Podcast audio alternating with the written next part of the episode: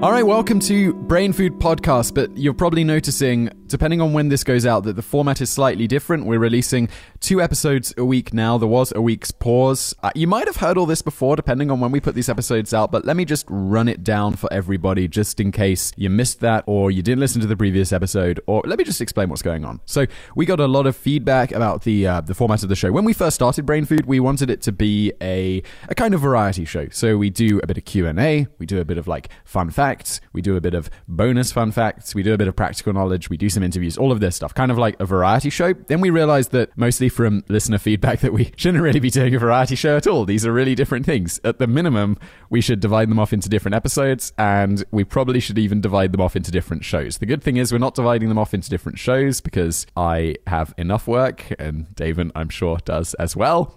Uh, but we are splitting these up, so we are now doing two episodes a week. One is going to be the practical knowledge, which is where we talk a bit about YouTube for or you know business. Uh, we also occasionally do interviews. Today we are talking about what was going on at VidCon Amsterdam, where we both were a couple of weeks ago. So that's kind of an idea of the flavor of topics we do in the practical knowledge segment, which we'll be publishing on Thursdays, I want to say. Yeah, I think Thursdays is good, and have Monday for the for the main fact thing. I mean, I think good. I think that's best. The fact thing's always a bit, you know, at least when we're like, I like the free form factor of the practical knowledge and kind of the the business stuff that we talk about. But if I'm like, I always think, you know, Monday, it's kind of Monday. It's Monday. It's kind of blue. You need some. You need a better distraction. And as great as this is as a distraction, I kind of feel like Voltaire rigging the lottery or uh, the guy who stole the Eiffel Tower.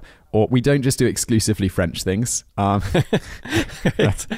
but we uh you know that's a, that's a better distraction from the blues of a monday in my opinion so i think that's it the right does way to do seem it. it. does seem that like there's a theme of like a lot of French things, and we can never pronounce them. That's like a theme of the show so far. it's it's my favorite trope so far when we uh, have to do the french accent we actually had this is the second time we've recorded this episode because we had uh, we've had no end of technical difficulties this week you might notice my voice sounds a little bit different it's because i bought a, a much more expensive microphone which is much harder to use. It's been a bit of a nightmare to get this thing set up but it's it's now hopefully working and this will be live on the air have I missed anything in a nutshell? That's basically what's happening, right? We're just splitting the show off yeah. into So two separate and then parts. yeah, and nothing is really going to change as far as if people like both, they can still get both. So you just it'll just be broken up. So for the people who just like one, they can listen to one. If the people who like the other can listen to the other, and uh, yeah, it just it's better. we should get some plugs in and stuff. I should do the normal introduction because I realize this doesn't actually function as a regular introduction, right? Yeah. This so was what are we talking about today? Well, Yeah. uh, no, I mean, uh, well, it's gonna we're gonna talk about VidCon Amsterdam, where we were a couple of weeks ago. For people listening in the future, this is specific to the 2018 version of VidCon. Am I am I really being hopeful here that this has such evergreen evergreen quality that people in future li- years will be listening back to this? Do you think we should set up an email address for this, like from the future, so people can email like from the future at todayifoundout.com? And they can be like, I listened to your episode from 2018. We now have flying cars. It's awesome. Tesla really got it together. That would be nice. So let me just. Oh, uh, another thing I wanted to mention. We've kind of described these as, you know, Monday fun fact section and Thursday practical knowledge. I sat down for about 15 minutes trying to come up with clever names for these segments. I got nothing. I got nothing. Yeah, yeah, we're both horrible at coming up with names for things. So if uh, people want to suggest a name, people who are better at it than us, uh, you can email us or go to forums.todayifoundout.com and, and post it there. Yeah, this is this is literally your opportunity to shape the future of Yeah. this glorious podcast. I mean, there's, it's unparalleled opportunity here. Yeah, podcast. Oh, by the way, podcast at todayifoundout.com for the email address. hmm Not from the future at todayifoundout.com. That was a bad joke. No. Just uh, podcast at todayifoundout.com. Maybe you can use from the future in the in the subject line if you're emailing from 2024. So let me just also thank everyone who has left us reviews on iTunes. I think we're up to like 45 reviews on the iTunes store in the US, US? now. Yeah. Yeah, yeah, yeah. Yeah. And I know we I wish some, I, could, I wish we could see like the, the total of everyone, like to see to see them all at once. That would be good because I know we. I, I I went through a couple. I went through Canada. I went to the UK, and I thought, oh, look, people are giving reviews. But you know, I tend to stick on the US one because podcasts just seem to be bigger in the US in general, and also there's many, many more of you. So naturally, Yeah. many more listeners. Uh, I, I, I want to read out like a couple of specific ones uh, just to thank people for. Oh, 49 reviews. I've got it open in front of me. That's great. Wow. It's jumped up like four since yesterday, and we haven't released an episode in like two weeks. Uh, let me thank. Uh, who am I going to thank? I'm going to thank someone called because I like choosing the impossible to pronounce names. I think it's Bob, and then it's just JD, JD, JD, J, JDN. Um, yeah, so uh, amazing. Keep it up. Very simple. And then there's BKit68 says if you're a fan of the YouTube show, you'll like this podcast. Uh, there you go. Uh, Trifecta Rules. I like that name. It's easy to pronounce. They spelt rules with a Z, though, or a Z. Can't get enough of these guys' work and their content they produce together from YouTube to these podcasts. I listen to these guys throughout my day as a PhD student in the sciences. I've enjoyed and appreciated their thorough research and sound take to every topic at hand and the breadth of interesting topics they cover. Keep up the great work. Cheers from Houston. I thought you would appreciate that one. I do. I always like it like uh, when we'll do like a medical topic or something, and then like doctors will email me and be like, wow, it was like really great. I was expecting it to be all wrong because most people get it wrong, but you guys got it right. And that's always, I, I love that because, you know, that was like sort of our thing is to be super accurate. So it's always nice when we hit the mark uh, to get that feedback. Oh, we have Scott writes a lot of the medical articles, right? And he's, uh, yeah. he's a paramedic, yeah?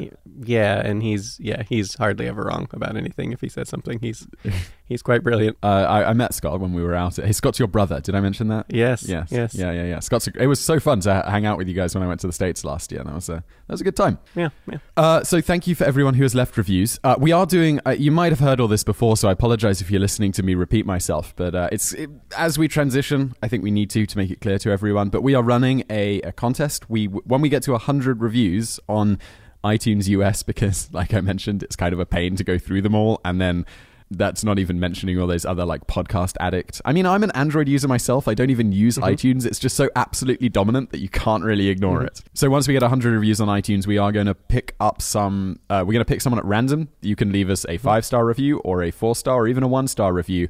That would be a really awkward email. I think I mentioned that last time. If someone says yeah. like, "Hey, yeah, you guys suck. Your show blows," and I'd be like, "Congratulations, so- you've won an Amazon gift voucher." Are we gonna? We're gonna look at other countries though too. Like, what other countries should we include? We shouldn't just have the prize be open to the U.S., right? Oh yeah, right. That's kind of yeah. That's a good point because if you even if you leave it on iTunes, yeah, you can't. Yeah, well, I, I don't know. I'm switched on. I mean, I assume my Apple account's set up as either UK or Czech, but I'm mm-hmm. usually in iTunes US. I don't know if I, that means I can leave a review. Let me click write a review. No, it's going to make me sign in, and then it will make me switch to the UK store mm. or Czech store. Okay. Um. Le- okay. So what should we do? Uh, Australia, New Zealand, Canada, US, UK, Germany. Yeah, and uh, we could have someone. We could have someone go through like all the European countries and India, and you know the big ones that are probably. That's true. Um, I was just probably not probably not all like probably not all two hundred and whatever there is, but you know, look, all man, the there are ones. people in Bermuda and they are probably yeah. or let me pick one. We got Paraguay. we'll get someone we'll get someone from Guinea-Bissau reviewing, I'm sure. I, I it's amazing like I look through this because there's a big list of countries on iTunes. It's like wow, I haven't heard of a lot of countries. Have you heard of Turks and Caicos? No. Have you heard of uh, Micronesia, the Federated States of Micronesia? No. No. Uh, you got to think, though, some of these uh, really small ones and stuff, like, I mean, maybe Amazon doesn't operate in there. So maybe they wouldn't even use an, a gift card. That's uh, that's true. That's true. And if it's a US gift card, you can probably only use it in the US store because they have specific gift cards for the UK. Do they? I, yes. I didn't know that. Well, but oh. if we if we if we go, we can know who where the people come from. We can just ask. We can say what country and then do that. That's true. I'm sure it's not complicated, and I'm sure like yeah. in the whole of Europe, like they don't have specific Amazon in Czech, but you can use Amazon Germany. So like Oh, really? A, a, a, euro one would work, or a pound one, or a, a US mm-hmm. one. Or if, if by some chance you happen to be from, you know, we go through and you happen to be from Turks and Caicos, which must be a British colony because it's got a little Union Jack flag on it. Hmm. okay, so yeah, leave a review. Um, if you're from one of the major big countries, then you that would be best, I guess, your chance of winning. So we're giving away uh, a uh, hundred bucks Amazon gift card and two 25 uh, runners up, right? Yeah, and it doesn't. Did we say it doesn't matter if you you know five star, one star? We'll just you know. Yeah, no, I definitely said that because I was I'm okay. going to be writing a really awkward email. We've if, uh, recorded uh, this segment so many times that I, am forgetting what we've said. This is this is the fourth time I believe, or maybe the fifth yeah. time that we have uh, that we have recorded this podcast. So yeah. Yeah, it is what it is. I just checked my uh, my country of residence, Czech Republic. No reviews in Czech Republic. If you're listening from uh, Czech, drop me a review because I don't really want to write one for myself. Where's where's, where's like Domi at on this one? come know? on, Domi. This is my uh, fiance. So come on, Domi. If you're listening to this, get on there and write me a Czech review. Okay, uh, I think uh, is that is that is that done for the intro? This was a long intro because Yeah. we were explaining that transition. Okay, so uh, Amsterdam. It was fun. It was it was an interesting trip. I think so. VidCon, for people who don't know, it's this big conference. It happens now. We thought twice a year. Then we remember there's one in Australia, and then I looked it up on the website, and they also have a meetup in Canada. So it seems this happens four times per year. Where in some where is the one in Canada? Maybe it's it's probably actually closer to you if it's on that Yeah, uh, on say the west coast Is than, this is than this LA. close to me? This this might be one to go to. Through the magic of podcasting, I will look it up and edit this out later, so it looks like I'm incredibly knowledgeable. Okay, here we go. VidCon to host first Canadian event in partnership with local convention influenced. Ah, so it's kind of like a event at a convention. Okay, but they're doing something in Canada. Uh, let me find Toronto. That's the wrong side, isn't it? No, that's the right side. I think. Oh, wow, No, no, that is that is the wrong side. Vancouver's on the west, Toronto's Yeah. on the east, right? Dude, Yeah. come on. You're, you're I- like you're like 100 miles just- away from no, this place. Here's here's where I got confused because the whenever you the are really Toronto- giving that American geography reputation No, a, a bit no. of a stoke right now. I have an excuse. Uh, whenever the Toronto Blue Jays come to town, right, and the Seattle Mariners, the Toronto fans, just like, you know, you say Toronto fans, right? We really mean Canadian fans who are fans of Toronto. And so they like descend on the stadium and sort of take it over. And so I just had it in my head like Toronto fans and not like they're actually just Canadians. But that's that's my excuse. Also, it's midnight. That's yes, that's true. We'll cut you some slack, even though you're a night person. Um, yeah. also, It's been like three nights in a row, though. So, you know, it's it's been a pretty. I think we've both been working pretty pretty heavy schedules this week, right? yeah. Yeah. But uh, I don't actually, I can't actually tell you because my Google Maps has stopped working. I think I need to clear my cookies or my cache or something because all this week Google Maps just doesn't function. There are two main events twice per year one in Amsterdam and one in uh, Anaheim, near in California, near Los Angeles. And we went to the one in Amsterdam. David flew all the way from uh, Washington State, which Mm-hmm. that means you have to say Washington State, right? Because otherwise people think of Washington Yeah. D.C. and they're yeah. on People different always sides think of. Washington, D.C. Yeah. Yeah. So I I think I think the big thing that really stuck out for me at, at Amsterdam was the game theorists. I don't know about you. I think we Yeah. pretty much had strong agreements that in terms Yeah. of this is difficult. Like, but mm, mm, mm, when you've been doing this for so long you you see like you know you've you sort of know every you know a lot of the stuff that you know comes up at these conferences that people present about. They often target like the beginning the basics and everything like that because that's what most people are coming. They're they're sort of just starting out. They're coming to the conference to learn a bunch of new you know sort of get get grounded on on stuff. And so we we when we go it's you know, like we kind of oh yeah I already knew that. I mean it's still nice to have stuff confirmed that you actually know what you know you know and it's you're just not have misconceptions but yeah these guys Matt and uh, Stephanie Patrick from the Game Theorists, they they are on like a whole nother level. Like just the stuff they know is just amazing. Like how deep they dive into the data on every video to sort of analyze the YouTube algorithm, analyze how this performs, how that performs, and tweaking just like little things all the time to sort of see what the changes make. And so like yeah, their data set is huge, and their knowledge on uh, what even like on these little things, what works and what doesn't, is amazing. Quite impressive. they have a big channel themselves. I think about 10 million Yeah. subs on Game Theorists and a couple of other kind of satellite channels to that. But also importantly, they consult with a lot of channels. So they're not Yeah. just talking about their own data in their own space, uh, which they kind of do movies and, and gaming. But they're talking about, you know, all across YouTube and just that, yeah, that, so that data set they have is, is, is really large. And it, because I, I think a problem like, even though I have three or four, four channels altogether, it's still, you know, that's still a really small data set, and YouTube doesn't mm-hmm. allow for things like split testing or any of this. So it's quite difficult to know what's working because you can change your thumbnails and then things will mm-hmm. start going really well, but it could just be equally there could be there's been a change in the YouTube algorithm, or you also changed your descriptions, or these topics just happen to do really well as well, and you're just kind of like running around and kind of hoping that things work. But what was I, I mean, I think the big thing, like there was, oh wow, too, I mean, I can't, we can't go through the the whole talk or, uh, or anything like that here, but there were a few things that really stuck out at me as being like, whoa, we are doing things completely wrong. Like, Yeah. I love how our thumbnails look, but they were like, your thumbnails, they look way too good. You need to like have a word with the art department that they need to look bad.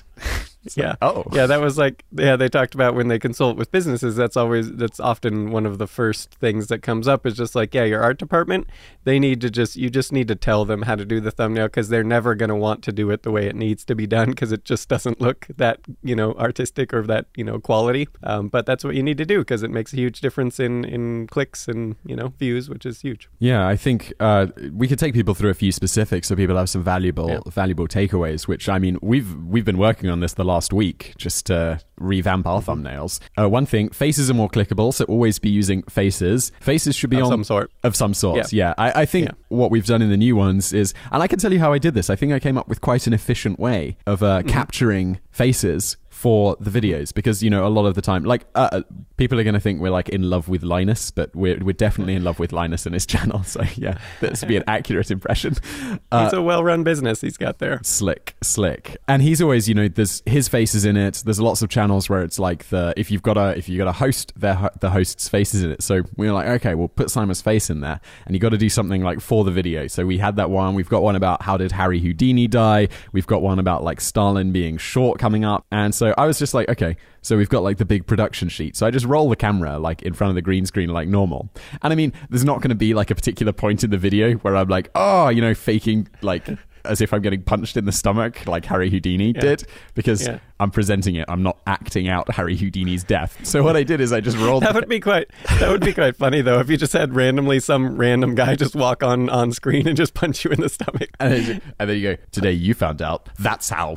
and just don't even mention it. Just I just go and just you doubled over and then just go on. So what I did is I switched it on to 4K so you get like high resolution stills and then I stood in front of it and I just recorded. And I was like, okay, so this is the one for Harry Houdini getting punched. And I'm like, oh, like pretending to get punched in the stomach. And then there's one for like, and this is the one for how short Stalin is. And there's just me like bending over and looking down at like a three foot Stalin or whatever. and then I did like another one where I was like, you know, did that thing, you know, with the hands where you're talking about, you know, to this podcasting is not a brilliant visual medium, but I'm waving my hand up and down, you know, as if I'm measuring Yeah. someone's height. Yeah. So another one like that. And I was like, pick one of those. And yeah, Mm-hmm. so then, you know, easy to extract because it's all shot on a green screen. Take those frames, add them to the thumbnails. Again, podcasting, not a brilliant medium to show you the results, but by the time this probably goes live, a couple of those will probably be out. Probably yeah, probably in yeah. Also, Um, ugly and- big text. Yeah, Yeah. that uh, and this this was interesting. I thought it. Uh, so obviously in the title, you want to make it very clickable, like very enticing for people to click. I mean, you don't want to go full clickbait or anything. You want the video content to support what's in the title, but you also want to think about the SEO stuff and and you know enticing people to click. So the title might not be like fully 100% accurate of what's like the whole co- point of the video is, and so their their suggestion was this text, this big text, should be what the title would be if you weren't worried about SEO or like uh, worried about getting people to entice to click because people when they're searching or when they're seeing it they're going to look at the title but they're also going to look at the thumbnail and the thumbnail if it's got that descriptive text it's it's huge for sort of you know getting people to click so ha- sort of see like what the video is really about Wait, hang on one more time. So the the thumbnail title, sh- the thumbnail text should be the more clickable one or the less clickable one? No, the, the it should be the one that really uh, sort of encapsulates. Like if you weren't thinking about SEO at all, if you or search engine optimization for those who who don't know that term, Yeah. uh, if you weren't thinking about that at all, and you weren't thinking about like that sort of like really what's the most you know. So we have these hooks, like Carl explained. If we've if we've put out that interview, we have these hooks, and then if we not, sort that of was build. a brilliant tease of the, Yeah. the, the interview with Carl.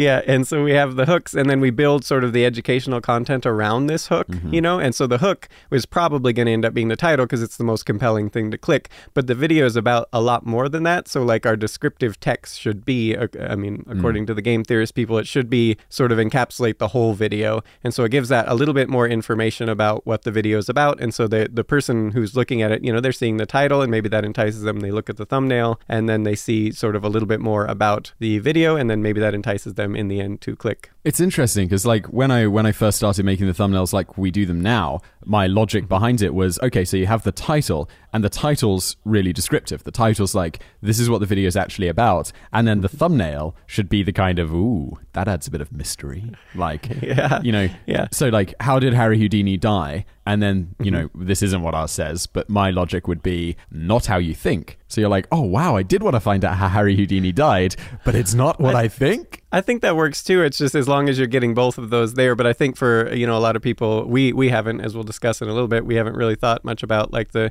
search engine optimization for our video titles. So we do, I think, put make the the titles a little bit more descriptive and Mm-hmm. longer than a lot of people do, and that's maybe not the best choice uh, in the end. But it is how we've been doing it. So yeah, the so for us to do it the other way around, I think is if we continue doing it that way with the regular titles is is the way to do it. Make the thumbnail text that sort of more enticing. But they they recommended you do it the other way around. You know, thinking about the SEO and the the sort of a, the click clickability of it in the main title, and then do it the other way around and put the descriptive text in the in the thumbnail. And that's probably a nice point to transition to SEO, uh, search engine optimization, like you said, like the people discovering YouTube videos by searching on YouTube. The ideal example would be to come back to Harry Houdini. We'd really like it if you typed Harry Houdini into YouTube and then the first video at the top, I mean, after the, the ubiquitous advert for a Yeah. local bank or whatever it is that you're being retargeted for, uh, would be Harry Houdini, how Harry Houdini died. And our video Mm-hmm. would be there right at the top, so you click it. Right now, I, I mean, I never really thought too much about SEO because it, I don't know exactly what the stats are, but like 90 Mm-hmm. something percent of our YouTube views and watch time come from uh, what people would describe call like uh, discovery. So you know, a video linked to in the site. So if you're you know if you're watching a video about like Harry Houdini, water torture, magic escape, whatever, and then it's like on the right, our video would be there saying how did Harry Houdini die. Or, you know, at the end of the video, you know, you get those panel of nine, ours would be there. Or if you've recently watched a video about Harry Houdini, on your at your suggested views on the homepage, our video about Harry Houdini's death would be there. That's where like ninety something percent of our views come from, and then we, you know, five percent from people searching from Harry Houdini or whatever. So uh, yeah, Yeah, and that's and it's so backwards to the website where the website I think it's something like 70% is search traffic. I mean, still like the 30% is still a large number that comes, but it's just like I always found I would always try to build up like, oh, I'm going to build more, even more uh, user base to not be so dependent on search, but like no matter like the more popular the site became, like Google would just throw me more traffic, and so it was like I would always lose the battle, you know, it's, it's sort of getting that ratio right. and But- by lose but the, battle, you mean you're really actually Yeah. winning it. You I'm. I'm winning, but yeah. but but the point being is that like the for the for the website itself, search is so huge, and there's really given how big of a search engine YouTube is, and given that when you do search a lot nowadays, Google will recommend a video sometimes as the top result, even if you don't click over to the videos. Like we should be ranking uh, really well on there, but we we just don't, and so and it, and it's because we've never put any effort on it whatsoever. And on the website, I, I do actually put a lot of thought into that. So yeah, I, that's it, it's sort of a skewed number. While we're we should- it chatting, should I want to run a little closer. experiment. Yeah, Our, our biggest video, I think, is the Monopoly free parking run, one, right? yeah, yeah. Whereas, like, yeah. what happens when you land on Monopoly free parking? Now, Mm-hmm. given the popularity of that video, I would hope if we if someone searched Google Monopoly free parking, and also this was Mm-hmm. mentioned mentioned like in a bunch of press, it was in like various, I, even like my Google alerts got up because it was like, oh, you were mentioned in like Metro, it was just like a, a UK paper, and I'm like, that's cool. Yeah. Okay, and I think if we search that, we should be appearing, right? right? Yeah, you would Okay. think so. Let's see. Try it out. Oh, I'll Oh. see if I as well because they do uh, different results, you know, for different. Uh, So I, I searched this. We are the first four results are your number three, uh, todayIfoundout.com, by the way, after the Monopoly Wikia, Oh, yeah. the Spruce, and then, but even a video oh, come on, come on, Thrillist. Our the today I found out was published before, and Thrillist. Uh, yeah, come on. I don't know think they- I- Thrillist. They just kind of took the. Uh, I think they might have maybe maybe they're just talking about our our thing. They're ranked. Oh, they're ranked number two, and their and their their whole thing is uh, according to the Today I Found Out YouTube channel, and but they're ranked ahead of Today I Found Out, even though they're just Wow. referencing us. I, I didn't know how that that's really that's not that's not Thrillist's fault. That that's totally just Google's fault. Is what's happening there. Okay. Okay, so, but do you see the video results? Video results, yes, and we are number one on the video results. Not on my search. Yeah, we're I, we're number three, the same on me on the all. But if we click over to video, we are number one, uh, at least on mine. Okay, so for some reason, and I think I don't know, maybe it's because I'm uh, in in Czech uh, searching Yeah. in, on Czech Google, but yeah, probably. Still, why is a video from 2007 by a company called Expert Village ranked higher than us? It has I see that. 13,000 That- views. That's 24 number two on mine. This is number one on mine. And I think this is just like, this is a failure of our search engine optimization. This is a failure Mm-hmm. of like, in their description, maybe just because they have learned the function of free parking in the game of Monopoly in this free how to video on the game of Monopoly. I really feel like they're probably targeting game of Monopoly there, like to get that, sent- that to get that phrase in twice in one sentence. Uh, this is great. Uh, the number eight result on mine is someone uh, freebooting our video. Oh no. the whole thing. yeah, that's pretty funny. How many views does it have? Only eight. Okay. Oh wait, and there's several there's several more that appeared to have re-uploaded it. But anyways, Those guys are really running like a, a sustainable and, and successful business, I'm sure. But yes, what was the point? We need to improve our search engine optimization and we need to put in some effort. We've we've just never put in any effort whatsoever. And the interesting thing, so so coming back to the sort of takeaways for people um, that came from the VidCon was essentially what surprised me was that vi- that Google does not seem to take into account the closed captions. Like I would have thought with their especially how good their their automatic uh, algorithm is for what's actually being spoken in the video. Like they know this they know this data. They don't seem to actually be using it much or like not a significant factor in ranking purposes for SEO they seem to really be heavily relying on the description whatever you put in the description which just seems really backwards to me because that's the description can be gamed whereas what you say in the actual video like Google can know this and that's going to be more accurate I would think. So I would think they would use that but they they don't appear to be yet anyway. I feel like Um, this is potentially something that's going to be one of those major changes. You know, when Yeah. something changes on Google and then everyone's like, something changed, something changed. Yeah. What's going on? And it'll be, okay, now they're using closed captions. And I imagine, I mean, the technology is,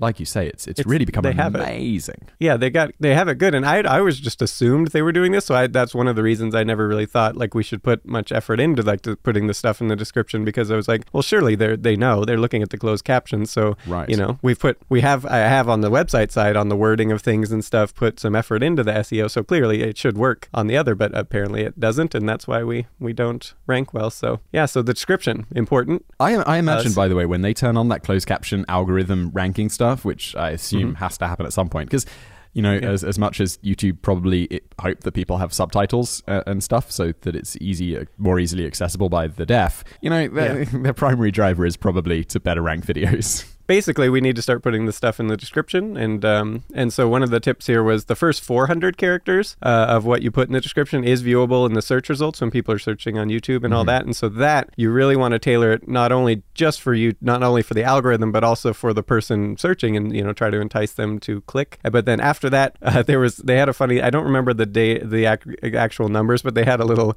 funny they put the numbers up on in their research of what how many people actually scroll and look beyond that and read the text It's on that and no it is yeah it's like almost zero percent like virtually zero percent. So after that you can pretty much everything after those fir- first 400 characters is just for the youtube algorithm just for the crawler to see and entice you know it to rank you better on whatever you're trying to rank on for your video. How long do you think it would be if we put, like, randomly in the bottom of, like, a description box, Hi, if you're reading this, we'd like to give you a, a $100 Amazon gift voucher. Just Yeah. send us an email. How long do you think it would be on, like, a big, big video before someone actually sent us an email? I'd say weeks. I bet it. I bet if at all on a lot of like if it was just a normal like if it was one that kind of went viral maybe but if it was just you know one of our a normal you know 100,000 views or whatever like I bet it might not even happen like it would take several videos I think before someone would get it I reckon. Uh, it would, I- I recently saw. Have you seen Ready Player One yet? What do you mean? uh no I have not I, I well, I, I I really didn't like the movie, but I loved the book, and they always, you know, the book make and the movie doesn't, but makes a lot of mention of like Easter eggs, and Mhm. this would be a cool Easter egg. we should do that at some point that would be interesting People are see. absolutely going to be checking the descriptions now, even though we Oh, probably yeah, have that's not true. done this. But yeah,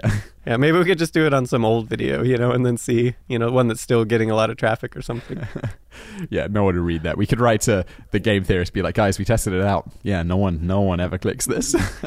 yeah exactly Uh, so Um, yeah, the, the description. So what what is what is supposed to go in the rest of the description? You got your first 400 characters. What do you fill the rest up with? Is that just for yeah, Google? and this yeah, this is interesting because in the old days, of course, uh, it was really easy to game Google itself, like the search engine, and then Google has gotten progressively smarter and smarter, and it's harder to game. And if you do game, you're gonna you're gonna end up not ranking as well. Um, but apparently, that's not quite the case yet on the YouTube. So YouTube algorithm. And I know they're separate companies, so maybe I don't know. Maybe there's not a lot of back and forth on on creating their search engine for it. You'd think there would be, but I don't know. They clearly don't be, because because apparently it is still quite easy to game if you want to, but th- that's not really very valuable though in the long term because one they're going to fix it eventually, and so then that's going to hurt you. And number two, the people you do get clicking, you want them to be finding what they're trying to find, so you don't want to just try to rank for something that you you not actually what the video is about. You want to make sure it actually does deliver on the promise. Yeah. Um, And I think we should So- mention here, like the most, you know, we can talk about search engine optimization optimization and thumbnails and this until the cows come home. But the reality is, what Google, uh, what YouTube is after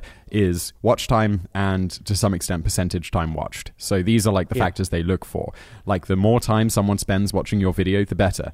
And the percentage also matters apparently now. That was a that was a new thing I discovered at VidCon uh, because before I Mm-hmm. Think it was just watch time. Uh, Yeah, now, and they even said the the game theorist uh, Matt he he said that yeah that is a very new thing that's just started. because that that kind of makes sense because people were making like super long videos and people Mhm. watch like 10 minutes of them and it's like an hour long video it's like Yeah. well okay Uh, but they were treating that as if you know the same as if someone had a 12 minute video and they watched 10 minutes of it so now it seems like Yeah. they're considering both of these where was i going with this just yeah just to say that if you know your thumbnail can be brilliant your search engine engine optimization can be brilliant but if that video about harry houdini's death then you know is 20 minutes of you talking about harry houdini and then 30 seconds of you talking about how he died you know that's going to hurt because people Yeah. need to Pe- see what they've come for Yeah, and if you don't deliver, they're going to click away, and yeah, and That they're not going to subscribe as well. And you want so you want to actually deliver, and this is, and you also always want to think like the YouTube algorithm is going to get smarter and smarter and smarter. So there's really no point in trying to game it because the long term is just not going to work out. But you do, I mean, you do want to do what you need to do to get the clicks and to rank for what you should be ranking for. Yeah, and that's just something we've never really done, and we we should because we we're probably missing out on a lot of views. yeah we should that that 95% organic discovery or whatever it is is probably Yeah. uh, we should be focused a bit more on search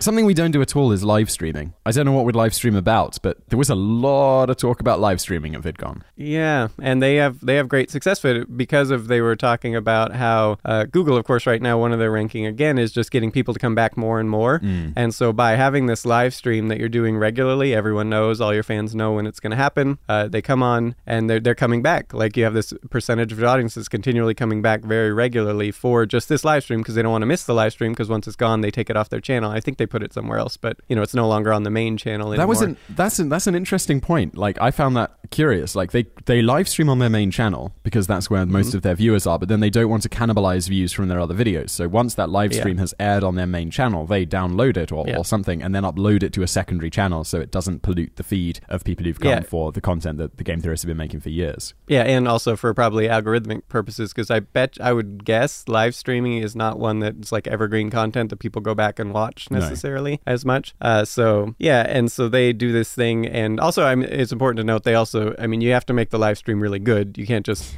you know flick it, flick it on and then just have it be stupid because people aren't going to come back. This should So be like a, that. we should just point out like all of this talk it doesn't you Yeah. you still got to make good stuff or no one is going to watch. Yeah, yeah, exactly. You can you can game try to game the system all you want, but if your if your content's crap, it's people aren't going to watch. Yeah. Uh, What should we live stream about? If we uh, is live streaming actually? I mean, we're kind of an edutainment channel. I don't, you know. I guess this is the closest we come to doing like an equivalent of a live stream. Although this is a highly Mm-hmm. Yeah. edited and produced podcast, uh, rather than yeah.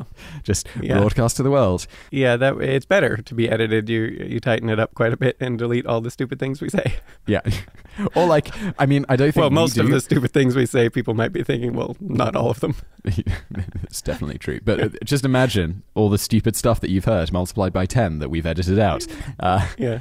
I, I think also, I don't think it would ever happen to us particularly, but I don't know. You you do read like uh, mentioning Tubefilter again. It'd be like, oh, PewDiePie said something incredibly racist, and it's like, I, I I love PewDiePie's videos. I, I think you know I I must be uh, quite old in his demographic, but it's like I find it. He's very entertaining. He's very he's a very engaging entertainer, which is something you know I I admire. Like anyone who has such incredible engagement is you, there's something to be learned from them. But it's like wow, he seems to you know the live streaming is you know it gets him in some hot water Yeah. sometimes. Well, because it's hard when you're just talking off the cuff. I mean, you are going to say stupid stuff, and you're going to say stuff that wasn't quite what, how the way you meant it. Yeah. You know, or maybe you, you- when you're trying to come up with funny jokes, sometimes you're going to say something that's like, "Oh, wait a minute, that was really bad." But you know, if it's live, you can't go back and just uh, edit it out or clarify or whatever. Yeah. Um, Or if, if yeah. you're a president on Twitter, it's like Yeah. you can't delete that tweet. Yeah. Someone's copied it.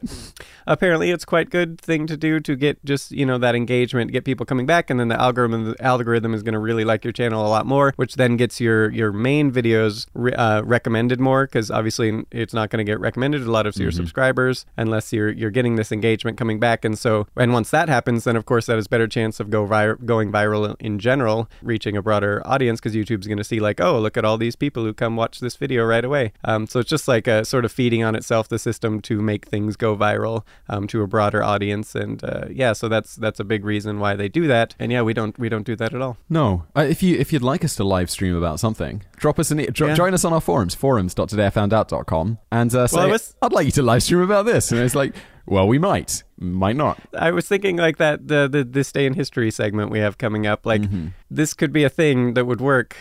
It could work like a ten minute ten minute little quick put it on a separate channel maybe. I don't know. That would be interesting. We could experiment with that kind of. I'd like to do something, you know, uh, a little less, a little less scripted. Like I, I really enjoy the kind of back and forth nature of, of this show, where we just have a bunch of Well, bullet that's where- points. That's why I was thinking we take that short because they are short. Uh, this day in history seed, and then we sort of just uh, discuss it exactly like we're discussing things right now. Yeah. And then uh, and it, it'll end up instead of two minutes, it ends up as ten minutes of just sort of a casual conversation. And then uh, yeah, after it's done, it's a this day in history, so it kind of fits in that respect because it's not as you know people might not be going back as much. And then yeah, then we plop it off onto another channel after it's done, and people just get to come back at this time of day is when we do it or whatever. Yeah. it was an idea. I don't know. Join us on our forums and, and continue the discussion. Hopefully, we'll come up with something good. I'm excited about this day in history, but that's probably a conversation for another day.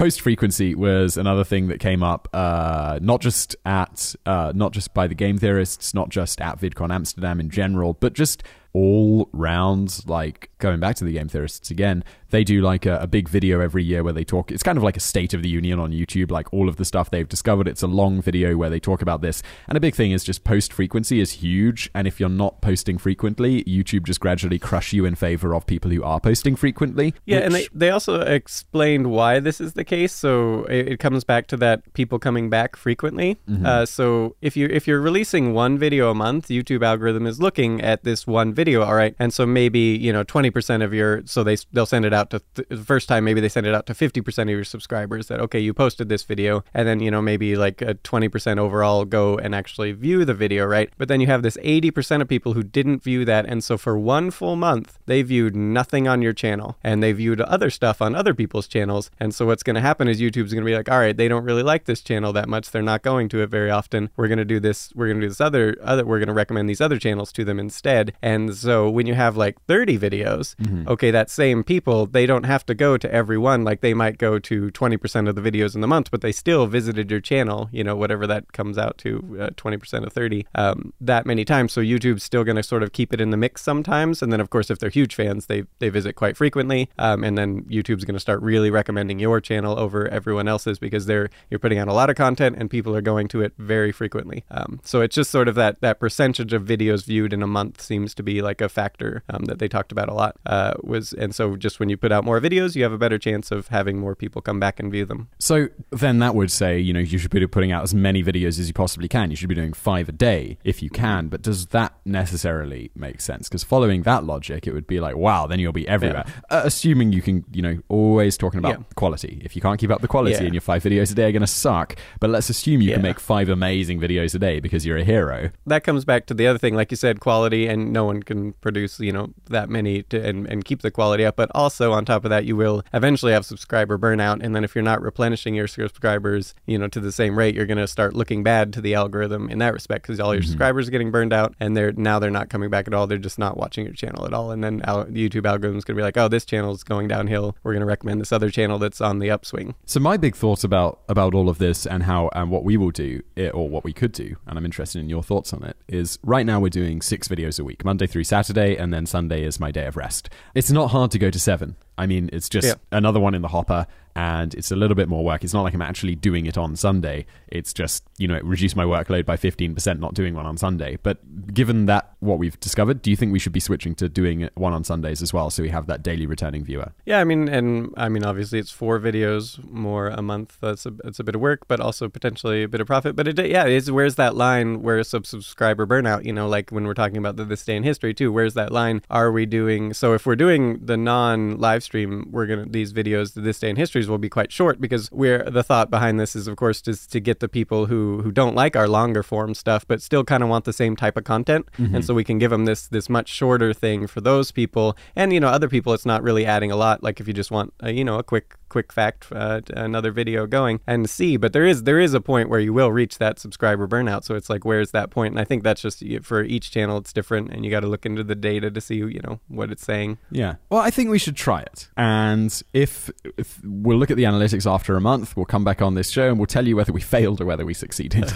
yeah, But- yeah, and it's gonna that that'll be launched sometime in May or yeah May because that's that's what we're targeting right now, trying to work about a month ahead. So and uh, Carl actually just sent me the first batch of scripts for it. ah, for this day in history, really? Ooh, Yeah, share with me. I'm excited. Yeah, it's uh, starting May 9th is when the day we're starting, and uh, however format we end up doing, whether it's the same as the other or this or a live stream or whatever we end up doing, Mhm. uh, the, the I've got the scripts. I have not actually looked at them. I know what the topics are because uh, we pre-approve those, obviously. Share, share Um, some. I, I, I'm, I'm in the dark on this. What have we got? Uh, let's see. We got. Oh, I'm gonna have to look now. What he actually picked off the. Or we can just tease it and say, you know, tune in in May. Give me one second here. I'll open it up because it was about a week ago that he, and then he's written on him. He just emailed me. He's finished them today. Depending on on on when we publish this, I was so impressed by Carl's like uh, working. You know, the stuff he shared. Um, you you talk to a lot of people who you know, Carl's uh, he writes a lot of the stuff on on on your website and uh, by by you know proxy the the, the scripts of the YouTube channel.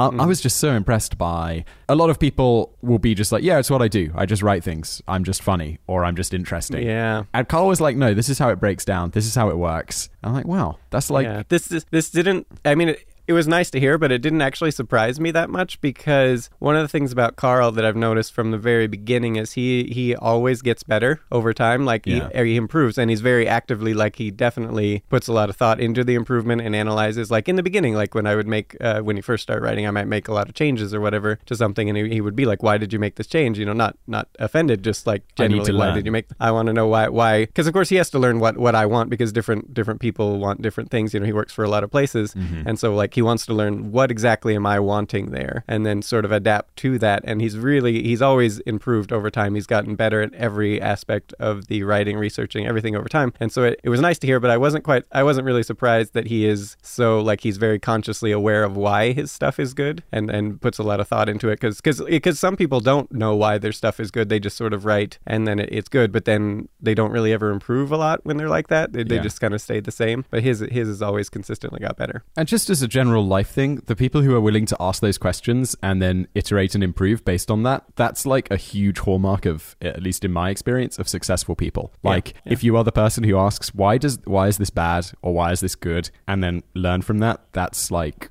a pretty Yeah. good indicator of someone who's uh, who's got something going on. Yeah, and who's very introspective about about things and how things are going and Yeah. everything, uh, and just constantly trying to to get better. Yeah. Did you load Um, up so those yeah. scripts yet? I'm kind of I'm, yeah, I'm just I did. filling time. I did. I did. The uh, so we got the origin of Mother's Day. Obviously, Mhm. Mother's Day, May tenth, and uh, oh, you know, no, it's not. I, I disagree. I think Mother's Mm. Day is an, an entirely different day in the UK. oh yeah, and that's true. I, Yeah, I was I was subscribed to like a, a, a you know a US newsletter or something. You know, I don't know. Maybe I bought something from their website, or it must have been digital, like maybe a one of those Mhm. you know digital e cards. And they were like, "Don't forget about Mother's Day." So I send I send my uh, my mum like a, a you know an e card or whatever, or or an email on Mother's Day, like "Happy Mother's Day." She's like, "What are you talking about? Mother's Day is next month." And I'm like, "Oh right, yeah, that's okay. I didn't even realize." Carl did put in the parentheses in the United States. Ah, okay, there we go. Uh, yeah. So, but but I actually the the actual content of it will be the origin of Mother's Day itself, which I think was originally first in the U.S. oh, Um, but so, and it was actually it's a quite interesting interesting story. But then uh, Thomas Blood in the attempt to steal the crown jewels, the John Pemberton sells the first glass of Coca Cola, and uh, yeah, that's cool. I've been to the Coca Cola Museum in Atlanta. yeah. That was cool. Have you been? No, I have It's, not. it's it's a good museum. I don't think I've ever been to Georgia. I've been to a lot of states, but I don't think I've been to that one. My aunt lives in Atlanta, so I've been I've been several times. Anything else to say on post frequency? Yeah, I think it probably varies from channel to channel, and there's always exceptions. You know, you do have your like your CGP Grey who can put out a video once every 3 Mhm. months, and it's sort of like an event, and so that he does get those people coming back. And you have Reddit that gets posted all over, so he gets like good. YouTube still loves it because it's just you do get this huge influx of people watching, and because you know because he does his fans are pretty. You know, he's got kind of a bit of a cult following. They they're really hardcore. They they go watch every one of his videos, so he's getting all the metrics right. But to do that is really hard, um, for most channels, it just doesn't work out that way. And especially if you're just starting out, if you don't have that existing huge fan base, it's probably not going to work out for you. This was another thing I think maybe not from VidCon, but I took away from our Wheezy Waiter interview with Craig was Mm-hmm. there's a lot of stuff that you could do if you were starting on YouTube 10, even five years ago. There's not, and it just doesn't work today. Like Mm-hmm. Yeah. the idea of starting a channel based around personality or the idea of I think it would be very, very difficult for someone to replicate CGP Grey's success today because Yes. just of the way, you know, YouTube has changed how it promotes, what it likes. Yeah, in the way in the way he does it. Like you could still do the videos he does, and if you you know you did that more frequency and stuff like that, then yeah, you could make that work. But yeah, to do it in the exact way he does it, it, it probably wouldn't work. No, and I think you know you can't replicate the success of the past. You've just got you've got to you know Yeah. Think about what YouTube likes today. Yeah, so for most, they recommended, yeah, a minimum of one video a week. And obviously, in all things, though, even if you can't do one video a week, keep the quality. Quality is, in the end, more important. So if you can only do one a month, you know, that's what you do. But you try to work that up. You're, you're going to definitely rank better with things if you can if you can do more. Have I mentioned on this podcast previously the a, a channel called Coffee Break? I don't think so. This is a guy I occasionally email back and forth with. He he sent me an email just saying like I'm starting this YouTube channel. I watched his stuff. It was amazing. I was like, dude, he had like a, a few thousand subscribers I think when he first emailed, but it's just like his stuff really good. Like Yeah? it's it's very well thought out. The guy's obviously incredibly What's- intelligent. What's the genre exactly? It's uh, I I- just opened it up now, so it's kind of best probably described if I if I read like a, a couple of titles that he's done. So one of them would be a video about you know have you heard of the School of Life, Alain de Botton's thing? No, I haven't. Uh, it's like a, a philosophy thing, and he kind of does a critique of it, and it, it went a bit viral. People were like this, and he got a response from the guy who, who ran it, and then he's got That's one awesome. here. It, it was re- it's a and it's an amazing video, and it's just the best. You know, podcasting is not a visual medium, but go check out Coffee Break. Anyone who's listening, and then he does one on corporate jargon. He does one. He's even done one on YouTube's algorithm, which apparently I haven't seen. He's got one on how Marlboro changed advertising forever, how Casey Neistat took over the vlog. So kind of all over the place. He's doing well though Unlikely, his topic choice is really you can tell he's putting a lot of thought into what's what has the potential to go viral there and like you know what what to mention that's interesting. Yeah, but he's done six videos in the last three months, and one of them, two of one of them, two of them were just you know specific to his channel. So uh, hundred thousand subscribers thing, and then one with the music that he uses in his video in his videos. But I think this is this is an example of a channel that can do really well, even though he's not publishing incredibly regularly. Some mm-hmm. of his mm-hmm. videos, you know, a million views on some. A lot of people I think when they're starting a channel they try to make it like perfect like you want to make something perfect but in fact everything kind of sucks in the beginning and you you kind of need to post and let your audience tell you what sucks and what doesn't suck and what how you need to change. Yeah, Um, look at this so- podcast, our variety show, Yeah. where it was like, hey, Voltaire rigging the lottery, and Simon and David talk about YouTube. They definitely could go in the same show. Uh, wait, no, maybe not. no, that's a bad idea for so many so many reasons, and and the audience will tell you that. But if you're trying to think like, oh, what's the audience going to love? Like in the beginning, Yeah. you're going to guess wrong, and you're going to just spend a lot of time spinning your wheels and not putting anything out until you lose motivation to even start in the first place, and so you don't. Um, and so it's just better. Don't try to be too polished. It just you know put it out there, see what see the critique, try to get better at everything, and then yeah. So um, that's sort of a point on the quality point of post frequency and everything. and to bring up success for the second time, you know, as much as the person who asks the questions and uh, iterates and improves on what they're doing, the, Yeah. the the person who's successful is the person who does it. You know, don't get it perfect, just get it done because you know you, at some point you've got to put it out there. And I don't know, I see I see lots of friends and lots of people I know, and it's like, ah, I'm going to do this, I'm going to do that, and they don't, and that's fine. Yeah. But you know, Yeah. if you don't begin, you never win. Oh, oh. Zen moment. yeah, but if you, I mean, you do. You look at every every big YouTube channel out there, with precious few exceptions. You look at their first stuff they were putting out there, or every podcast. It's almost universally crap. The, like the greatest show of all time, Star Trek: The Next Generation. That Oh, first, first season, season. was it was so bad. like it was so bad, and the second season was kind of hit or miss. And then they just hit their stride. You know, they, they exactly they iterated and improved, and then they were amazing. And Se- uh, Seinfeld, great comedy show, was the same way. Go go back and watch that first season. It is bad. Like how did they even how they even got a second season is is a complete mystery because they didn't unlike Star Trek they didn't have that existing fan base, you know, to, Yeah. to drive it. So yeah, but they did and then by the, you know, the end of the second season it's just like a hilarious and now a classic show that I think like not that long ago sold the rights for I don't know Netflix or Hulu or something for like a billion dollars or something after the show's been a couple Wow. decades off the air and it's still bringing in that kind of money. That's insane. Yeah. That's insane. A billion? Yeah, let's look it up. Let's I'm make sure googling it right now. 100 million. No, I thought it was a billion. Inside Jerry Right. Seinfeld's 100 million decision to jump to Netflix. Oh, wait, no, that could just be him doing something new Yeah. on. Wow, Jerry's. Whoa, Jerry Seinfeld? He's worth $670 million. Yeah, That's incredible for an entertainer. yeah, that's the, the comedy specials. The hundred million was just for two comedy specials. I swear it was a billion. I have like good recollection of this. I could be totally wrong. I got it. I got think Business it- Insider. Hulu just bought all the Seinfeld reruns. Okay, how much? Uh, uh, the deal is one of the biggest digital acquisitions ever for the company, with Variety reporting its value at just under a million dollars per episode. How many episodes? Oh no, I'm getting Business Insider's paywall. Oh. Uh, I could kind of read the grey background bit. Well, it's Ah, it's definitely not gonna covering be- the value. it's definitely not going to be a billion though. If it's the if it's the one million per episode, that's got to be see nine seasons, maybe twenty, so a couple hundred million, right? Uh, yeah, I seven hundred Something like thousand per episode. Okay, Netflix initially expressed interest, but wound up spending eight hundred eighteen million on an. Oh, whoa! Friends sold for one hundred eighteen million. Yeah. Netflix That's, has uh, money. See, but the point being, Seinfeld sucked in the beginning. It was so bad. Go back and watch that first season. It is just awful, like not good at all. And then look look at them now, like several decades later, a couple decades later, and they're they're still raking in the dough. Yeah, biggest thing, just begin, right? Yeah, exactly. Begin, listen to your audience, try to get better. Uh, what was this? What's this um, website here? They have a graph of the earnings of Seinfeld from, from syndication in 1995 till uh, 2014. 3.1 billion dollars it's earned in syndication, and then that was before the Hulu deal, which was uh, somewhere in the range of 130 to 180 million dollars. Yeah. Uh, so yeah, they're they're they're doing you know probably closing in you know 3.3 billion dollars since 1995 in syndication rights. Syndication is like reruns. Yeah, exactly. Well, well, no, not necessarily. Uh, It can be, uh, but it's also like um, so they it's broadcast over like many networks, you know, throughout the world or whatever. So. Ah, Uh, okay. so you have like the main network uh, initially, and then once the show hits syndication, which is also where Star Trek Next Generation, where, where it started to really hit its stride, when it's got a bigger bigger budget and everything, they knew it was going to stick around. Was when it got syndicated. I'm really looking forward to our syndication of both this Yeah. podcast and our, our YouTube channel. Speaking speaking of syndication, apparently we're mm-hmm. in Burger King now, and I don't. We never gave Burger King the rights. Someone sent me a someone sent me a, vi- a, a thing the other day of us in a hospital in Florida.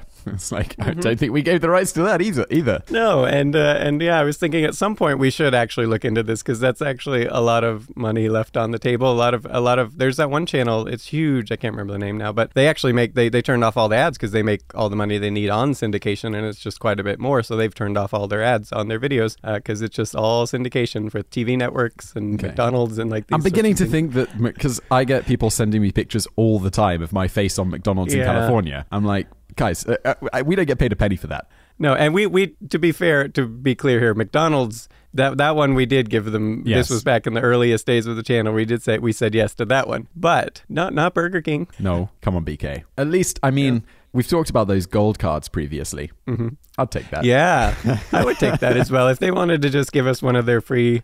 You know, even I'm not even a huge fan of Burger King necessarily, but I would take it. I would take Mm. Yeah, it. Take. you I mean, you, I wouldn't say no. Put it that way. I would pref- I would definitely prefer you know maybe like a McDonald's or a uh, something like that maybe a KFC or, Oh, or even a dude. Taco Bell Taco Bell Wendy's I would take that Burger King yeah would, they're not going to give us one now that I'm, I'm down talking them but This, I think, the customized results in search was Mm-hmm. something that you went to rather than me. So, you want to kick that off? Because I don't remember anything about that. yeah so it was interesting to note that they're seeing um, uh, I don't remember if this was the game theorist or someone else. I think it might have been someone else but they were in their data um, studying the data. They're seeing a shift recently in um, instead of before YouTube when you search something they would try to give you the absolute most relevant results seemingly without really uh, you know and obviously they're still factoring in the popularities of videos and stuff but it wasn't like a huge factor. It was more trying to give you the result that you're actually looking for, very much like Google or something like that. Mm-hmm. Uh, but now they're shifting away from that, seemingly, um, seemingly just to keep people on the platform, to now do what are you actually watching? So you have your homepage where you get your recommendations, and so when you're searching, they're factoring that more and more in to sort of give you stuff that you'll want to watch. That's not necessarily as as targeted in the search as what you're actually really looking for, but just to entice you to click and to stay on the platform longer and that sort of thing. So you know they're still giving you the relevant search results, but they definitely seem to be more and more factoring this other thing in is what do you click on the most? So whether it's actually the most relevant thing for what you're searching for or not. I think, you know, the reality is YouTube want to get you to get it right for you. And this just sounds Yeah. like another step, a complicated algorithmic step of getting you the, the stuff that you want the best. Yeah, that, that you want to watch. Whereas Google's uh, very concerned about you know actually getting you the best search result, and, Yeah. and mostly, I mean, there's some caveats to that, but but YouTube is more concerned about just keeping you on the platform, keeping you watching, keeping you entertained, and so that might not be what you're searching for. You know, what what what will keep you on the platform. And I would hope and I imagine that YouTube's smart enough to be like, if I search like uh, how to put airplane mode on on the iPhone 10 or whatever, and then you know, then they wouldn't be like, oh, because you really like unbox therapy, we're going to show you the Yeah. unboxing of the iPhone 10. If you're searching for something like that, I hope it would just be very much search driven. But then if I'm searching for like Top Gear clips, they should look at Mm-hmm. my history and be like, Simon enjoyed this one and this one and this one. Let's feed him Fifth Gear clips, which probably wouldn't be good because I've never seen Fifth Gear, but like something relevant. I could I could see though on that unboxing that would be right. Like maybe the first result is is sort of what you're what you're definitely looking for, but maybe that second or third result is that un- you like to Yeah, watch smart. unboxing. So here's Yeah. the here's the iPhone of you know unboxing this that I could see that In- being instead of solving this quick problem, are you interested in wasting 15 minutes of your Yeah. Life right now and be like, oh my god, Yeah. yes, I am? But but that is the, that is the point what they were making is is it seems to be a hybrid result now, not necessarily you know the not just the strict what you're searching for anymore, and that seems to be uh, kind of an interesting thing they're shifting shifting to. So again, bringing it back to getting getting YouTube to recommend you to to get people to come back to your videos more and more is just becoming more and more huge because then on these search results that you might not your video might not actually be super targeted for, you might rank if you're very popular or you're very good at getting people coming back and watching your videos. It's all great stuff. Just uh, it's such an incredible amount that we learned at VidCon. Um, I realize we're getting a bit long in the tooth with this episode, but maybe we can whip through. I'm looking at the kind of bullet points we have at the end of this document that I feel are important, but probably can be whipped through a little bit quicker than kind of the in-depth discussion so far. Like like this one that has always been on my mind. Uh, if anyone's listening, apparently it has been largely confirmed. Likes and dislikes do not matter at all to the algorithm. Yeah, they just this- don't care. this was the game theorists were looking at their data sets on what what rank what you know what seems to matter Yeah. and this likes and dislikes was just not even not even uh, you know it was at the bottom of the list basically Um, Doesn't even it's matter. just not something google cares about because i suppose it's it's because uh, i mean if you do have a lot of your subscribers coming and watching of course they're going to like your videos right so it's like you know you're going to get a lot of likes. And just just because someone dislikes a video doesn't mean it's not going to you know have a good chance to go viral which is really what youtube wants is you know a, a video where a lot of random people are coming to watch it. And so and often those controversial videos are going to get like a lot of like you know maybe a 50-50 split. Those are some of the best ones to get a lot of watches you know a lot of views which is what youtube likes. So Yep. yeah i could see why they don't really they don't really care. All those people saying smash that like button hit subscribe. Yeah. doesn't make a difference guys. You don't need to be doing that apparently. Yeah. Well, unless uh, except for as we mentioned before to guide us a little bit. It does it does help us know which ones people are liking you Oh, know, among our subscribers. But like other than that as far as- sorry go on. Yeah yeah other than for, as far as algorithmically it, it just doesn't seem to matter at all. From a from a human perspective, perspective, it's fantastic because like we were trying to solve these various microphone issues over the last couple of days, and if I like look up how why is Google or why is Skype adjusting my volume, and then you go in and the Yeah. video's got like nine thumbs down and one thumbs up, you're like mm, probably this isn't solving the problem, is it? So you immediately Yeah. head elsewhere. But from an algorithmic perspective, completely useless. Shares Mm-hmm. apparently shares are a big deal. You should be encouraging people to share your videos. That was an entire surprise to me. Had no idea. and that it may it absolutely makes sense because you're bringing if you're share if people are sharing a video number one people aren't going to share it unless they really liked it Mm-hmm. and number two when they are sharing it they're sharing it on facebook and places like this which is bringing people from another platform onto youtube itself which youtube is going to love Hundred percent. and then keywords uh, we also do those all wrong apparently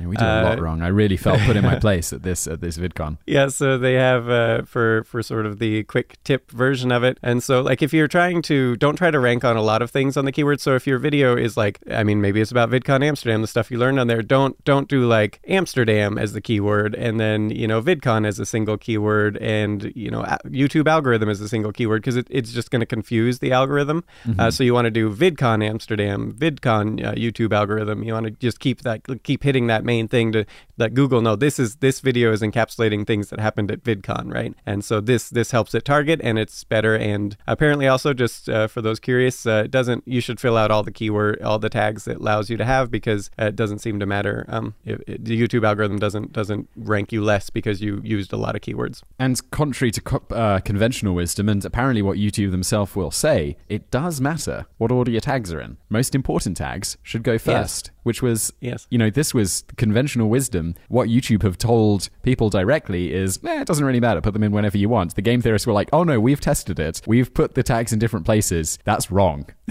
yeah.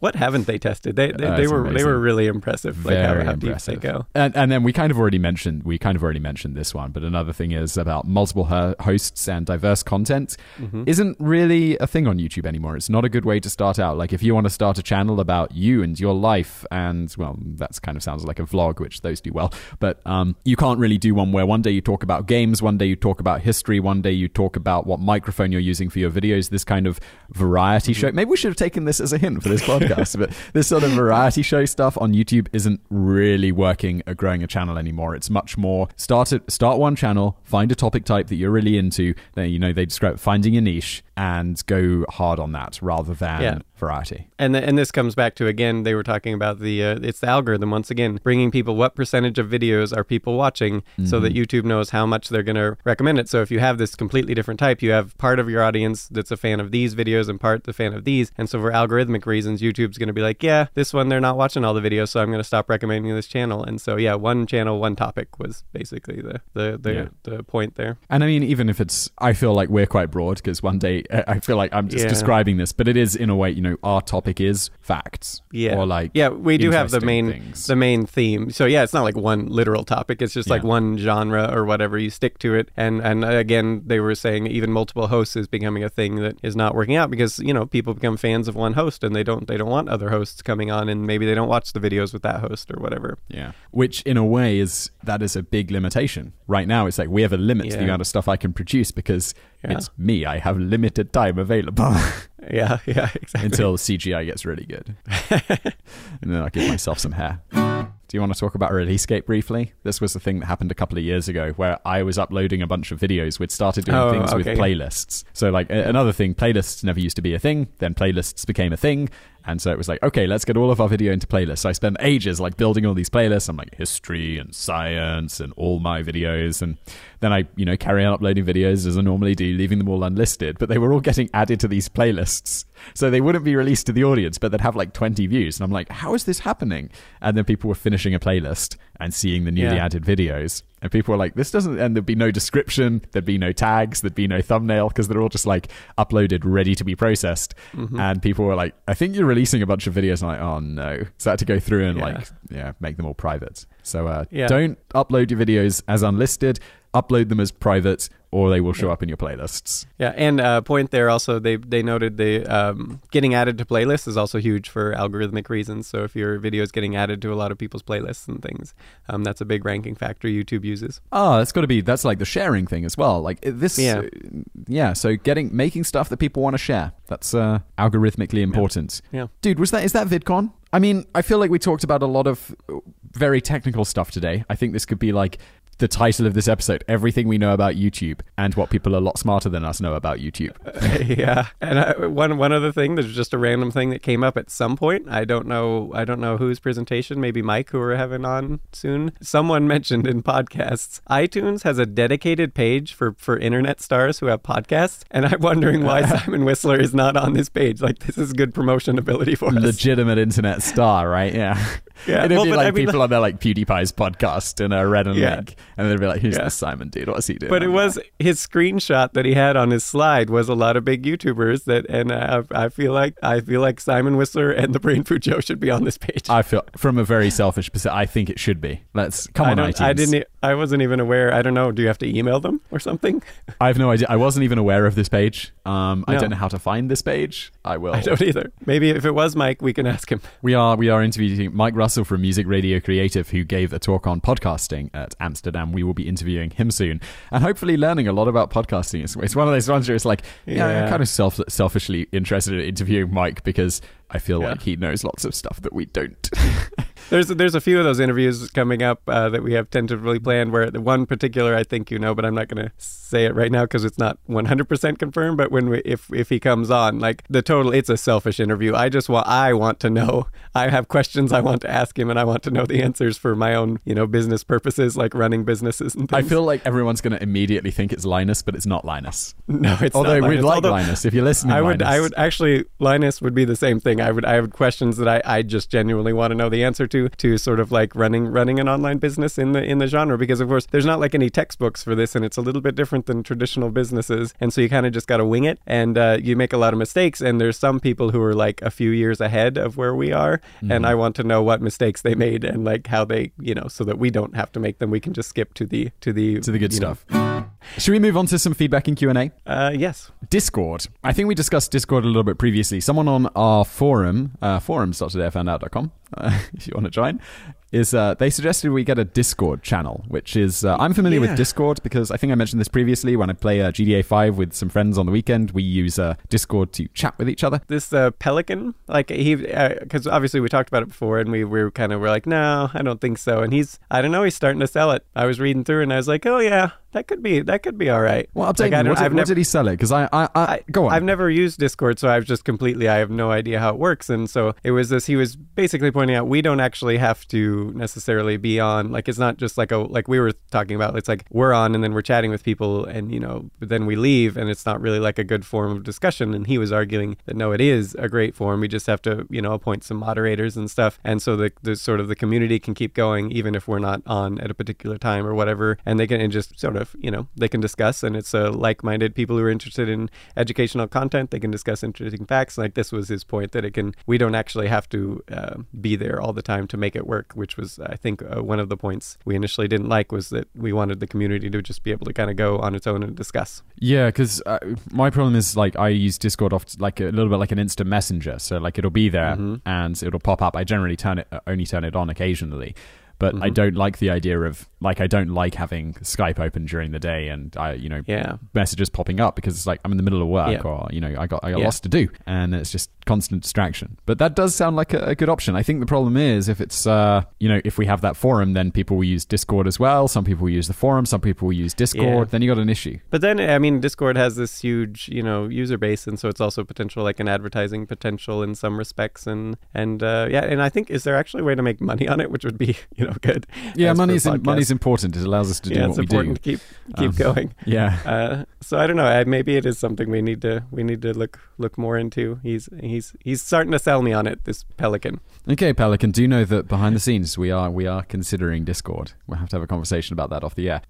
I got some feedback. Uh, Christy Austin says, "Good info, but the real content starts at 16:45." Is this kind of uh, a little bit related to our, you know, the variety show aspect of it? Yeah, now and this is this is on YouTube because when we are posting it on YouTube, they do expect us to just jump right into it. And on the podcast form, of course, it's quite common. You have an intro, you kind of talk casually. That's sort of the thing with podcasts. But A when little we bit of do banter. post, yeah, when we do post it on YouTube, I can totally see why people don't like this what uh, at all. Uh, Yeah. They want us to just jump right into it, and so that I mean. So- That I feel like the main the main fact segment, which we will be posting on YouTube. I don't think we'll be posting this one on YouTube, right? Like not this these ones. uh, no, I, I I I I shouldn't think so. No, and so yeah, I I feel like the intros those are going to get shorter because this one is the one where we're going to do a little bit more casual conversation. So the Mhm. intros on those are, are going to just start naturally becoming shorter anyway. Um, so that sort of solves that problem. Yeah. Oh, okay. So there you go. That's. Uh, I think we've mentioned it a couple of times before, but it's like this is a podcast. It is a different format. If you uh, if you want facts, we're still doing the regular videos all the time, like normal. This is just extra bonus content. So hmm there you go. Uh, why did we move the feedback section here? Ah, to the end of this because yes, feedback uh, led to moving of the feedback section to later in the episode. there you go. Simple. Yeah.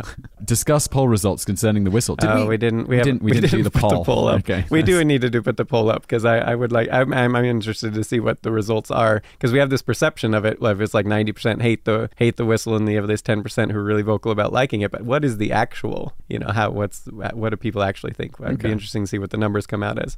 So yeah, we're gonna post on YouTube at some point soon uh, a poll asking people uh, keep the whistle, get rid of the whistle. Yeah, I, I get the feeling I know the results of that poll, but uh, it'll be a fun one. We'll see. It'd maybe maybe it'll Might- be higher than we Might think. surprise us. Yeah. maybe it's just a vocal minority of whistle haters. hmm Great. I like the guitar though. I think the guitar sounds uh, as your friend, uh, your friend who I always want to think his name is Brad, and I have no idea why. I think because I thought his name, I made that mistake once, and then it got locked in my head. no, it's it's Noah. Yeah, which is entirely Yeah. different. I mean, maybe it's got uh, four letters as well, but it's, Yeah, it's yeah. a really different name. Brad. Brad is so that's just completely random. That's I hilarious. don't know why. Or maybe like I met a Brad in the same week that this that your friends came up or something. I, I don't know. No, but Noah said the whistle sound the the guitar sounds classy, which I always liked. Yeah. So classy guitar. Bring. Uh, yeah, so um, Polly Polly Bonanzas, Mhm. who says, uh, "Whoa, that really scared me when I heard my name." well, Thanks there you go. You got it out. twice now. Got it twice, but uh, they also wondering where they can submit ideas for videos, and that you can email um, for videos. Let's see, probably the best thing. Just go to the website, the contact todayifoundout.com, contact form there, and there's a few different email addresses depending on what you're actually wanting to communicate to where they who they'll go to. Um, so yeah, There you go. Easy. you want to read the quote from Mr. Killy Bunny, Mr. Killer Bunny, Mr. Killer Bunny 1981? 1981 says, I think this is a reference to the, the best movie ever made, Star Trek First Contact. He just comments on the podcast, if you were any other man, I would kill you where you stand, which is uh, one of the greatest quotes from that movie. Uh, Yeah, yeah. agreed. I love that film. You know, I was disappointed. I went to watch that last weekend, or maybe the weekend before. Not on Netflix Uh-huh. anymore. Yeah. Really? Yeah, I was very sad That's about surprising. that. I owned all the DVD box sets once. Um, but Yeah, I have I have it uh, on Plex. Like if you've never used Plex, this is the way to go. Rip all your DVDs, everything onto you know a central data center, and Plex gives you basically your own Netflix. Like anywhere you are in the world, your phone, any device, it works. It streams automatically, it adjusts the the data rate automatically. It works amazing. that's pretty awesome. I'll check that out. I'll check, although I don't have Yeah. those DVDs are long gone. Uh, yeah, it, yeah, that is the time it takes to actually rip the content uh, off the DVDs or Blu-rays or whatever. Um, but then once you got it and once you got the thumbnails up, it's just like your own personal Netflix. It's amazing, and you can just go anywhere in the world. Uh, I was in uh, when we were in Amsterdam. I think at one point I was queuing up a movie that on, from my home server. It was quite nice. Wow, halfway across the world. Yeah, Awesome. and I don't even have a good internet connection, so it was it, it streams just fine. Ah, there you go. Easy. What else was there? I think just last one. Robert Gitton says, uh, fantastic. This came out just in time for my girlfriend to go to bed. She uses my YouTube account to listen to Today I Found Out every night. Like, literally, she uses Simon's voice to fall asleep. It helps her with her insomnia. So if you've noticed that someone spends six to eight hours a day, every day, watching your videos, that's her. We don't have uh, that granular analytics, but that is cool to know. This is this is also great for the YouTube algorithm. yes, so, definitely. This know. is. The, she's probably the reason our channel is is successful. yeah, the more, and uh, we should recommend if uh, anyone's not heard of it before. There's a podcast called Sleep with Me, and it is for this exact purpose to put you to sleep for people who suffer from insomnia or whatever. Uh, the the whole point of it is just to put you to sleep, um, and um, it's uh, quite it's one of the more popular podcasts in the world, as you might expect. I love how there's an accidental question mark on the end of this of this note here. So really, it reads, uh, "Which is designed for exactly this." like Yeah, that's I not a don't know. question. It is designed for exactly this.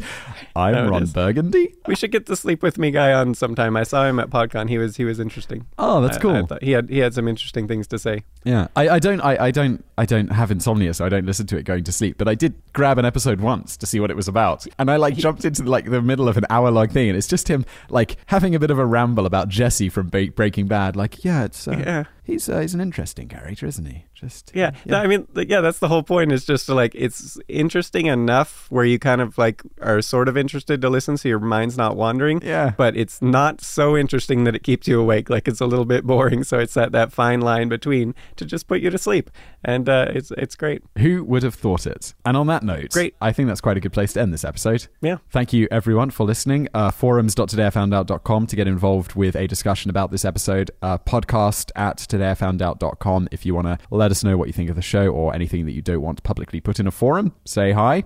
Anything else? Ah, iTunes. Don't forget our giveaway. When we get to 100 reviews, we're going to pick someone at random from a random selection of countries or a selection of countries somehow. We're going to make it work. Review us. It's going to happen. There's, yeah. Mm-hmm. I think that's it's kind of a weak plug, but there we go. Do leave us a review, whatever you like. Five to one stars. Obviously, we prefer the fives, but we'll take the ones. You know, Mm-hmm. uh, maybe it's like the likes and dislikes on YouTube. Maybe it doesn't matter. It definitely matters. it definitely Yeah, matters. it absolutely matters on iTunes. Uh, so thank you everyone for watching, and we'll see you in a few days for for another episode. I'm Ron Burgundy.